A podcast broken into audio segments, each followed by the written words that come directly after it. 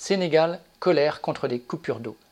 Dans le numéro de mai de leur mensuel Le pouvoir aux travailleurs, nos camarades de l'Union africaine des travailleurs communistes internationalistes, UATCI-UCI, relatent la mobilisation dans les quartiers pauvres de Dakar contre les coupures d'eau.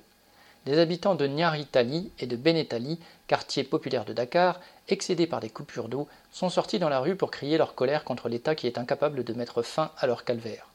Ce sont les femmes de ces quartiers qui ont été à l'initiative de cette action. Elles ont bloqué des rues en brandissant des bidons et des bassines vides. Elles en ont assez de ne pas avoir accès à l'eau courante alors que les factures d'eau sont de plus en plus salées. L'eau du robinet est coupée de 6h à 22h.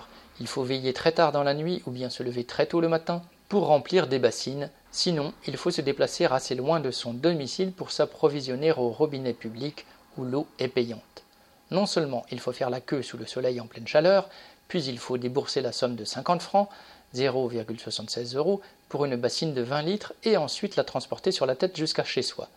Sachant qu'une famille consomme plusieurs bassines d'eau par jour, cela représente beaucoup d'argent et beaucoup de sueur. Comme par hasard, l'eau est revenue à peu près normalement à la suite de la manifestation, mais deux jours après, elle a été de nouveau coupée jusqu'au prochain coup de colère. La question de l'eau, comme celle de l'électricité, se pose depuis des décennies. La pénurie est due à la vétusté des infrastructures existantes, mais aussi à l'incapacité du gouvernement d'anticiper sur la demande d'une population de plus en plus nombreuse, surtout dans la capitale et dans les grandes villes. Ce sont surtout les quartiers pauvres qui subissent ces coupures. De nombreuses émeutes ont éclaté il y a quelques années sur cette question. Des promesses ont été faites par les autorités publiques, mais on en est toujours au même point.